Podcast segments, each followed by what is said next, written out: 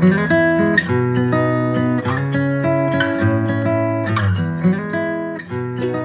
to the History of European Theatre podcast, and thanks for joining me on this journey through millennia of theatrical history. Episode 101 Edward II and the Jew of Malta, the rest of Marlowe. Last time, Dr. Faustus met his inevitable end amidst stage effects and costumed devils. His demise was very much a justification of a Christian who thought that he could get the better of God through magic and therefore confirmed the Christian message. Prior to this, the mighty Tamburlaine had expressed a rather more subtly anti Christian message, but both plays depended on the central character that dominates the play. Both Faustus and Tamburlaine are in just about every sense larger than life. Both plays are also, at their heart, religious and philosophical, questioning the place of man in relation to his Creator and his role in God's creation. The language given to these two men to speak is grand and looks out at the world on a large scale. Marlowe's other three plays are quite different in those respects, but no lesser in ambition. The world that provides the setting for Edward II and the Jew of Malta is one centred on the events and the characters portrayed, with little sense of any implications for a wider world. Despite one of them being a king, the leading characters are not great men of history or legend and don't hold a scale of desire that we have seen before. The world portrayed in these plays is one full of petty villainy, weak men, and hypocrisy. And that doesn't necessarily make them depressing plays, and I would guess that produced well, they're not boring to watch. However, they don't have the more or less universal appreciation that is given to Dr. Faustus and Tamburlaine. Where some will praise the fast pace of Edward II, others call it scrappy and rushed. Where some bemoan the lack of strong, charismatic central characters, others find much improved characterization in more realistic protagonists. But to appreciate that, one does have to get through some characters that are very wicked and rather dour, and blank verse that is not as good as that which Marlowe crafted for his larger than life heroes. Rather thin is the verdict that I've seen more than once in my reading. However, one thing that everyone seems to agree on is that whether you like these plays or not, Marlowe is always thought provoking and worth the effort of digging into. So let's start with the famous tragedy of the Rich Jew of Malta, to give it its full title. The best guess is that the play was written in 1589 or 1590. The chorus, who opens the play, is the ghost, Machiavel, clearly based on the character of Niccolo Machiavelli, who I covered in the early episodes of season 4 of the podcast, all about the early Italian Renaissance. In this play, he positions the story as a tragedy and suggests that power is amoral. Barabbas, a Jewish merchant living in Malta, is waiting for his ships to return. He's told that they have safely landed, but that all the Jews have been called to see the governor, Farnese. The governor tells them that it is decreed that all Jews must pay half their wealth to the government to enable the island to pay off the tribute required by the Turks, which has become a very large sum and overdue thanks to a decade of non payment. When Barabbas refuses, the governor punishes him by seizing all of his estates and declaring that his home will be converted into a convent. While swearing revenge, he tries to recover some of the portable wealth from his house with the help of his daughter Abigail, who pretends to convert to Christianity so that she can get into the convent and recover the gold that her father had hidden there. The governor meets with the Spanish vice admiral, who is looking to sell slaves in Malta, and suggests that the Maltese should break their alliance with the Turks and accept Spanish protection. While viewing the slaves in the market, Barabbas meets the governor's son Ludovic, who has come to seek out the Jew's daughter, who he has heard is a great beauty. This knowledge prompts Barabbas to plan revenge on Farnese, and he promises Abigail to Ludovic. He buys a Christian hating slave, Ithamore. Barabbas meets Ludovic's friend Matthias, who is also after Abigail's affections. Barabbas promises her to him too, thereby setting friend against friend. The announcement of Ludovic's engagement to Abigail sets things in motion, and Ithamore adds to the flames of jealousy by passing a forged letter to Matthias that allegedly is from Ludwig, challenging him to a duel. The opening of Act 3 introduces the prostitute Bellamira and her pimp. They decide to steal some of Barabbas's gold since business has been slow lately. Ithamore meets Bellamira and falls in love with her. Ludovic and Matthias duel and kill each other. Farnese and Matthias's mother find them and vow revenge on the killer. Abigail learns from Ithamore that Barabbas, through his deceptions, is responsible for their deaths. She is heartbroken and appeals to Friar Giacomo to be allowed back into the convent which she had illicitly visited before.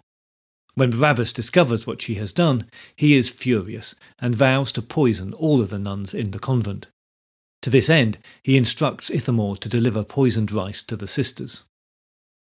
Farnese informs the Turkish emissary that Malta will not pay the tribute owed, and he leaves, warning Farnese that he will soon see Turkish ships on the horizon, fully equipped and manned to take the island.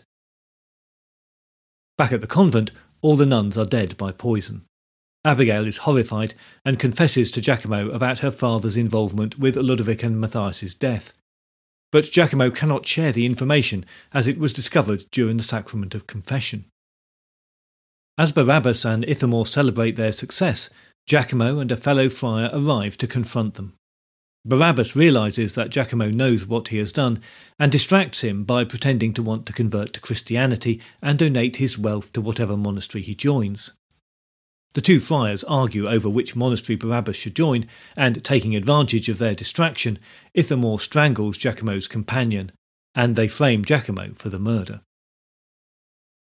Ithamore then drunkenly tells Bellamira everything his master has done, and she decides to blackmail Barabbas and then tell the governor afterwards. But again, Barabbas realizes what is afoot and poisons Bellamira, her pimp, and Ithamore, cursing their treachery. But Bellamira has already told Farnese about Barabbas's activities, and he sends soldiers to arrest him. To avoid arrest, Barabbas fakes his own death and tells the Turkish general how to best attack the city. Following a successful storming of the city, the Turks make Barabbas governor, although he realizes his position is far from secure. He sends for Farnese and tries to make a deal with him, saying that he will expel the Turks for a generous payment in return. Farnese agrees, and Barabbas invites the Turkish general to his home for a meal. The plan was for Farnese to grab the Turk and throw him into a boiling cauldron, but at the last moment he grabs Barabbas and throws him into the boiling liquid instead. The play ends as Farnese throws himself at the mercy of the Turk, the only person who can grant Farnese and Malta freedom. This play's standout motif is the unsavoury depiction of a Jew to an Elizabethan audience. The degree to which they'd been exposed to Jews and a Jewish society in everyday life is debatable, but certainly there would be at least some latent anti Semitism in society thanks to the role of the Jews in the death of Christ, as often repeated in the Church. This play did nothing to allay any of that. Indeed, it's likely that Marlowe was knowingly tapping into existing prejudices. Scholars also suggest that Shakespeare's The Merchant of Venice was highly influenced by The Jew of Malta. Edward II is a very different play in style and theme, but certainly by Marlowe. A now extremely rare first edition was published in 1594, having been registered with the Stationer's Office in July 1593, just six months after Marlowe's death. The full title is The Troublesome Reign and Lamentable Death of Edward II, King of England, and the Tragical Fall of the Proud Mortimer. But rather than being a tragedy, it seems clear that Marlowe's intention was for this to be more or less a straight telling of historical events, so a chronicle or history play. And as such, it is one of the earliest examples of a genre that would become so very popular over the subsequent decades, once playwrights realised what a useful and entertaining tool the retelling of history could be. However, the play focuses very much on the king's relationship with the nobleman Piers Gaveston and Roger Mortimer, and the impact that they have on his ability to govern well. As Gaveston was widely assumed to have been the king's lover, it is perhaps inevitable that many have suggested that this aspect of the play was also of particular interest to Marlowe. It's also suggested that this particular king's reign would not be the first to be selected for theatrical retelling, as it hardly shows England at her best. The historical detail comes from Holinshed's Chronicles published in 1587, with some embellishments of the main characters being Marlowe's creations. But to address that question of the homosexual thread in Marlowe, well, one can clearly be picked out, not only in the plays but in the poetry too. The case for Edward II's sexual preferences was a well known story even then, but there is also a suggestion of some same sex interest in the function of the court minions in Henry III in The Massacre at Paris, between Jove and Ganymede in Dido, Queen of Carthage, and between Neptune and Leander in the poem Hero and Leander. Then, of course, there is the latent admiration of Tamburlaine in all his grandiose masculinity. However, in each case, it's certainly possible to argue that the homosexual was not the driving interest, and references are, on the whole, either very oblique or repeating themes and situations from Greek and Roman originals. Having said that, it is in Edward II that there are most references to homosexuality, as Marlowe explored the relationship between the king and Gaveston, which, of course, is never overtly mentioned, but subtly referred to. The irony is that the lords who oppose Edward and Gaveston's relationship so strongly are not doing so explicitly because they are lovers, but because the relationship is socially inappropriate and flouted before them with the gifts and honours that Edward showers Gaveston with. How far Marlowe's true voice and thoughts can be heard in the plays and the poems will, no doubt, be continued to be debated, and I'm not going to come down one way or the other here because I'm not sure that it really matters. Marlowe was an artist who found varied means of expression and, I think, was far more interested in a general exploration of human nature and spirituality than the peccadilloes of any one individual. And so to Edward II. And just a warning that towards the end of this synopsis, there's a bit of detail about the portrayal of the death of Edward that some of you might want to skip. Just jump about 15 seconds when you hear me say, Then comes the gruesome death of King Edward. The play opens with the news of the death of Edward I and the first move of the new king, his son, to revoke the exile of his friend Gaveston, so that he can return to England. The courtly lords, including the powerful Mortimer and his son, murmur dissatisfaction with this and immediately begin to plot against Gaveston. They worry what effect his presence will have on the king and therefore on the country. The king, however, is resolute, and out of his presence the lords threaten rebellion. Gaveston arrives, and the king showers him with extravagant gifts and titles while promising to protect him from all his enemies. The Bishop of Coventry, who passed the original sentence on Gaveston, is shocked to see him back at court. He calls Gaveston out as a lawbreaker, and Edward retaliates by seizing the bishop's property and gifting it to Gaveston. The lords continue to plot, emboldened by Edward's recent actions. The Archbishop of Canterbury joins them, but makes it clear that he is only against Gaveston and not the king. Queen Isabella enters, and although displeased with the king, pleads for diplomacy rather than war, and the lords agree. The lords have prepared a decree to banish Gaveston again, which just requires the king's signature. Before the king, they present their evidence and demand renewed exile for Gaveston. Edward tries to persuade them to relent by offering each of them offices of state and other benefits, but the lords are resolute, and eventually the king has to agree to sign. Gaveston and Edward share a quiet moment on stage before Isabella enters. They argue over Edward and Gaveston's relationship and her alleged impropriety with Mortimer. Alone, Isabella regrets her position, but concludes that she must win Edward's love, and that this is best done through supporting Gaveston. At first, the lords are shocked at Isabella's change of heart, but she explains her strategy and that she would support the killing of Gaveston. The lords agree the plan, and when Edward returns, he is pleased with the apparent about turn in court. He announces tournaments in celebration and proposes marriage between Gaveston and his cousin. The court exits, but Mortimer, both father and son, remain and consider why such a low character can influence the king so strongly. Mortimer Sr. departs for Scotland to seek assistance. To the annoyance of the lords, Edward is preoccupied with Gaveston, ignoring matters of state. They make derogatory comments that annoy Edward, and when Gaveston returns, the lords cannot contain their anger, and young Mortimer draws his sword and wounds Gaveston. The king threatens the lords, who in turn agree that they must eliminate Gaveston quickly. Mortimer Senior has been caught by the Scots, but Edward refuses to pay his ransom. Senior lords are enraged and list the many ills the king has caused the country, and then leave, threatening open rebellion. Edward seeks solace with his brother Kent, who has supported him before, but finds he too has turned against Gaveston. He sends him away and swears revenge on all of those who oppose him. Kent joins the conspiracy against the king once he has had word from the lords that they do not intend to harm his brother. Believing it is the way to win Edward's love, Isabella tells him about the plot, and he flees with Gaveston, but not before he insults the queen with accusations of multiple adulteries. The lords find Isabella alone cursing her foolishness, and she reveals Edward's whereabouts to them. As they rush off in pursuit, she resolves to take her son to France so that they can be with her brother, the king.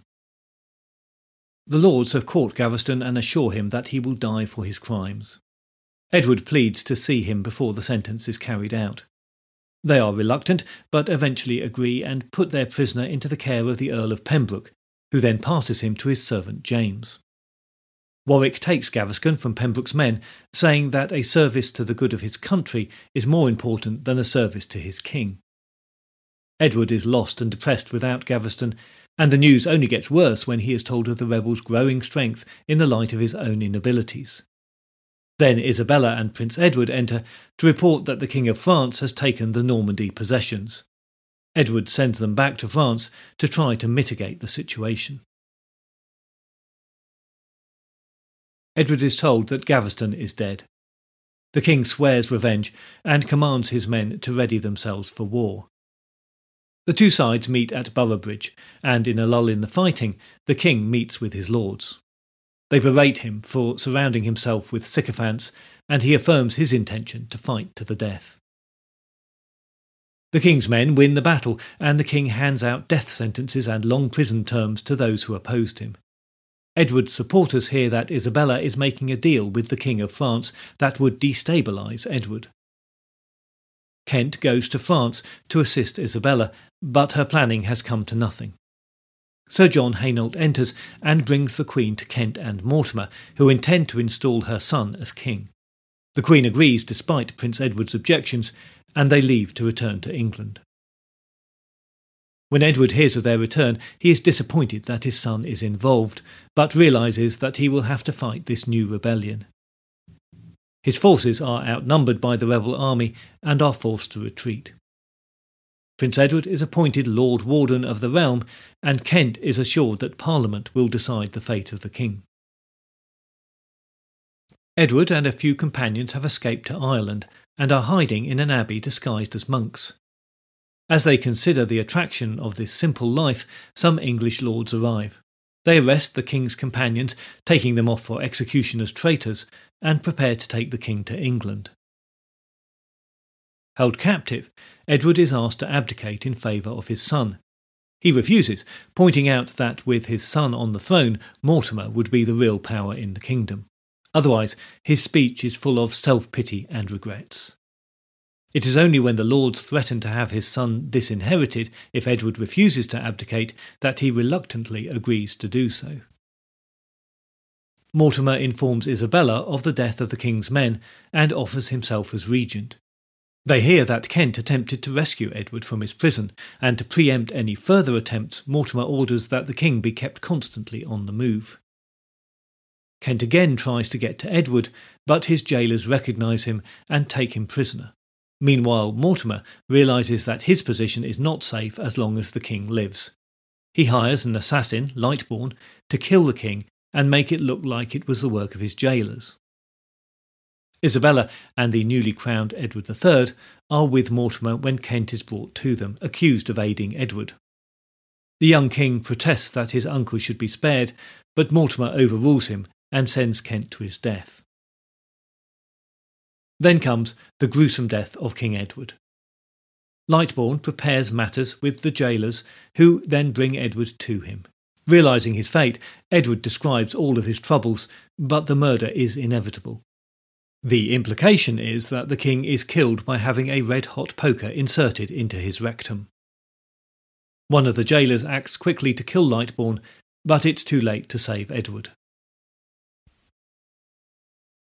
Mortimer is informed that the king and Lightbourne have been killed and that the jailers have escaped. Isabella enters. She has been told about the murder of Edward and knows that they are responsible. King Edward III enters and accuses them directly of murdering her father. He shows them a letter that Mortimer wrote while arranging the assassination. Mortimer is taken away to be executed, although Isabella pleads for her son to spare him. Edward says that if he learns that she has been complicit in any way, she will be punished as well. A lord enters, bearing Mortimer's head. Edward III delivers a speech that commemorates and eulogises the successes and tragedies of his father. So, sorry about the long synopsis, but it's quite a complex plot with a large cast of characters that represents the true history of the events pretty well. Marlowe took his time with the first act, making sure that the main characters were well established. He trusted his audience would come with him. We quickly see that Edward is rash and foolish, and that he will be undone by his romantic notions. The lords are untrustworthy, and we also see a hint of Queen Isabella's own lack of faith in her husband. She, as a woman trying to be accepting of her situation, makes a strong contrast with Edward, who, it seems, cannot see the dangers in the lack of restraint he shows when it comes to his feelings for Gaveston. Early on, Marlowe introduces the idea of the Wheel of Fortune, of the idea that characters believe that they can change fate, a view that most of them will be disabused of by the end of the play, although by then it's too late for them to realise it.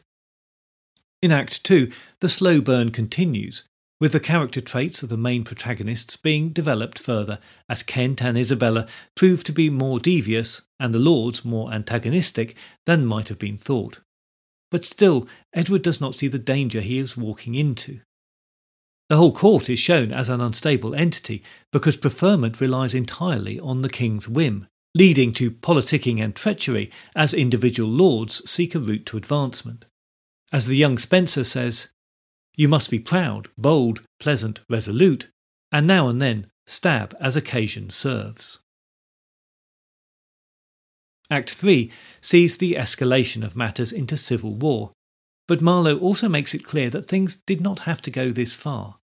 Just a small step back from Edward to put the kingdom before the personal, or for the lords to act diplomatically rather than scoffing at their king, would have prevented the bloodshed.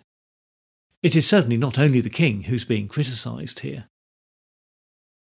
The fourth act shifts in emphasis from the battle for the realm to the more personal view of Edward and his failings. There's a certain eloquence in his speeches, but his self pity and regrets inevitably come to the fore, making him a difficult character to empathise with. There's an ironic tone to his lamentations when he blames his position for his behaviour, where the viewer might think that it is his behaviour that brings him to his downfall despite his position. And at the end, the play is concerned with the transfer of power, which was always a time of instability, especially for those who had seen the recent history of the Tudor dynasty. Marlowe's attitude seems to be ambivalent.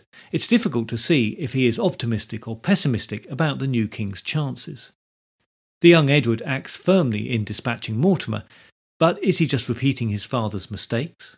Is the kingdom heading for prosperity, or will the instability within the ruling family and the elite just lead to more dark times? All of which were very real and potent concerns for Elizabethans. Death, Marlowe seems to be saying, plagues England's rulers, and Edward III will have to be a very special sort of king to escape the same traps that his father fell into. As the main character, Edward has much to say in the play, but there are only select passages where the poetry sparkles. Some say they can be counted on one hand.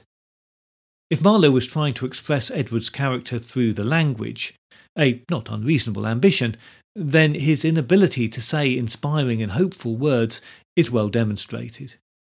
But it leaves the play sounding a little dead, or at least lacking in the liveliness of Marlowe's best work.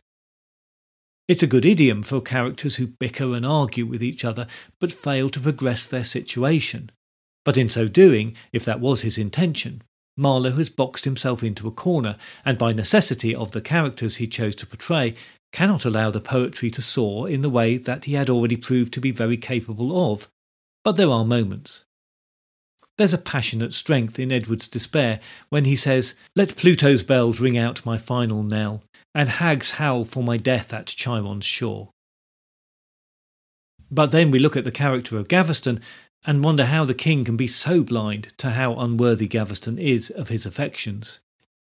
His defiance and belligerent attitude to the lords of the court is unfathomable. Typically, he says, Farewell, base stooping to lowly peers, my knee shall bow to none but the king. Are we to believe that he has absolute faith in the king's power to protect him? Clearly he does, and it is unfounded. But having been exiled previously, that really seems a stretch to believe. But of course, Marlowe wasn't working in a theatre of realism or post Freudian character development. If there is a valid truth in that sense, then it is, I suppose, that love is blind and blinding, and perhaps the lure and exercise of power is too. When it comes to Edward's death, the symbolism entailed there would not have been missed by Marlowe's audience. The name of his assassin, Lightborn, was an anglicisation of a name for Lucifer, and the use of the red hot poker shows what is awaiting Edward in hell. A common belief went the punishments of hell were supposed to be reenactment of the crimes you had committed on earth, exaggerated and extended for eternity. Isabella is, for me, one of the most interesting characters in the play, and an unusually complex female for Marlowe. She tries to break out of her traditional role of supporting the king, then decides that it is in fact better to support him than to go against him, but then fails to persuade her brother, the King of France, to become involved in English affairs, and in the end is willing to participate in Mortimer's plans.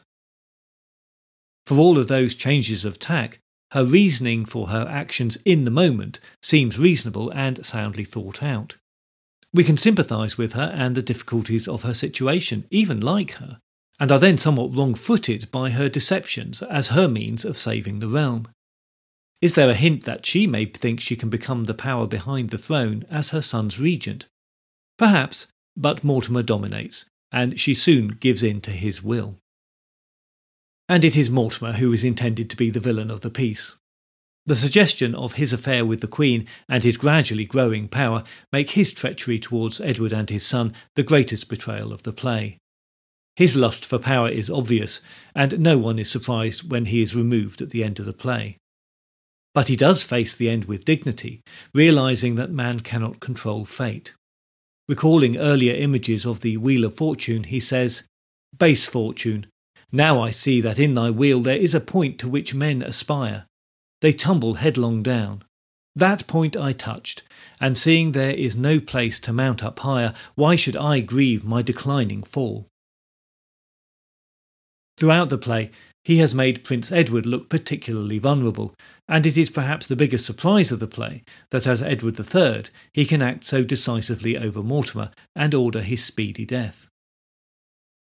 Ultimately, Edward II is a play about the drastic transitions that can occur in all human lives and the tenuous and treacherous nature of power. Characters swing from one extreme of fortune to another and then back again. Kings are brought down, Queens betray their family. Sons are left behind and find themselves rulers before their time and against their will. Birthright is not only a double edged sword, but a tightrope to be negotiated with great care, and not one character in this play is shown to be of the right calibre for that. Ambition and lust make liars and fools out of nearly every character. As with Faustus and Tamburlaine, it's possible to draw some useful comparisons between the Jew of Malta and Edward II. On the surface, they are very different. The Jew of Malta is a lively entertainment with a resourceful and entertaining protagonist in Barabbas the Jew, whereas Edward II is a serious history with a passive central character. However, they share the narrow world vision and less striking poetry that I've already mentioned. Both are essentially secular in outlook, and their world vision is populated by the same type of narrow minded, brutish characters who do little good in the world. Where Tamburlaine showed strength through the sword, Barabbas can only swing his money bags. Both are monsters, but Barabbas lacks the nobility that Tamburlaine can display even in his darkest moments. Edward is inward looking and petulant, lacking the qualities expected of a king, whereas Faustus can always articulate his intentions. And you will probably have noticed that I haven't mentioned uh, the massacre at Paris. This only exists in a very short version, about 1,250 lines, and is too short to be the complete play. There is speculation that this version might be a memorial reconstruction of the play by actors who had performed it. The references to it that exist in Henslowe's diary are also a little unclear, but suggest that it was first performed in 1593 but then abandoned after 10 performances. There's also a suggestion of a revised version being planned in 1602, but there are no further details. There are parallels with Edward II and the Jew of Malta in the retelling of recent history and the way characters, in the case of the Duke of Guise, pursue power regardless of their social responsibility to their nation or the corrupting power of the very thing that they desire.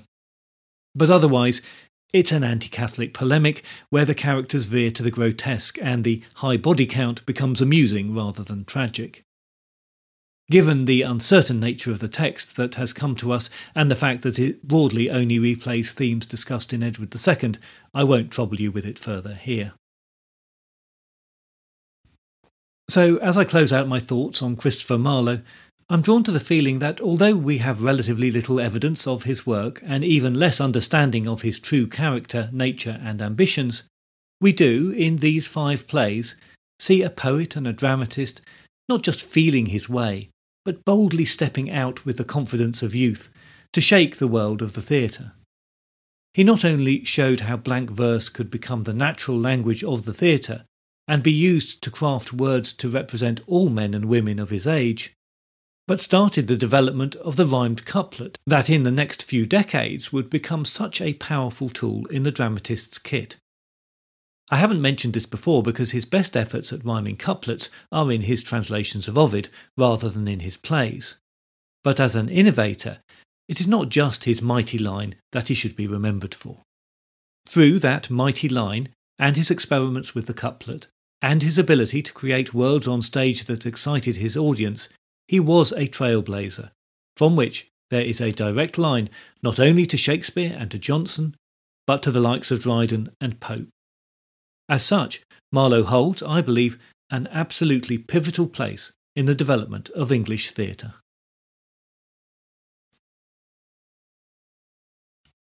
Next time, we're going back to the practicalities of the Elizabethan theatre with a look at the playing troupes. I've mentioned them several times in passing at various points, but now it's time to consolidate their story into a single episode to understand how the actors themselves navigated the sometimes complex world of Elizabethan theatre. In the meantime, please do think about leaving a review to help others find the podcast, or just let me know your thoughts by email. You can join the Facebook page or group and find the podcast on Instagram or Twitter to keep up to date with new episodes and other theatre related stuff. You can find details of ways to support the podcast at the website, which is www.thehistoryofeuropeantheatre.com. There's also additional content on Patreon that you can access for a small monthly fee, where lately I've added episodes with more extensive quotations from Tamburlaine and Dr. Faustus. I look forward to your company next time, but if you have any comments or concerns in the meantime, you can contact me by email at thoetp at gmail.com or via Twitter at thoetp.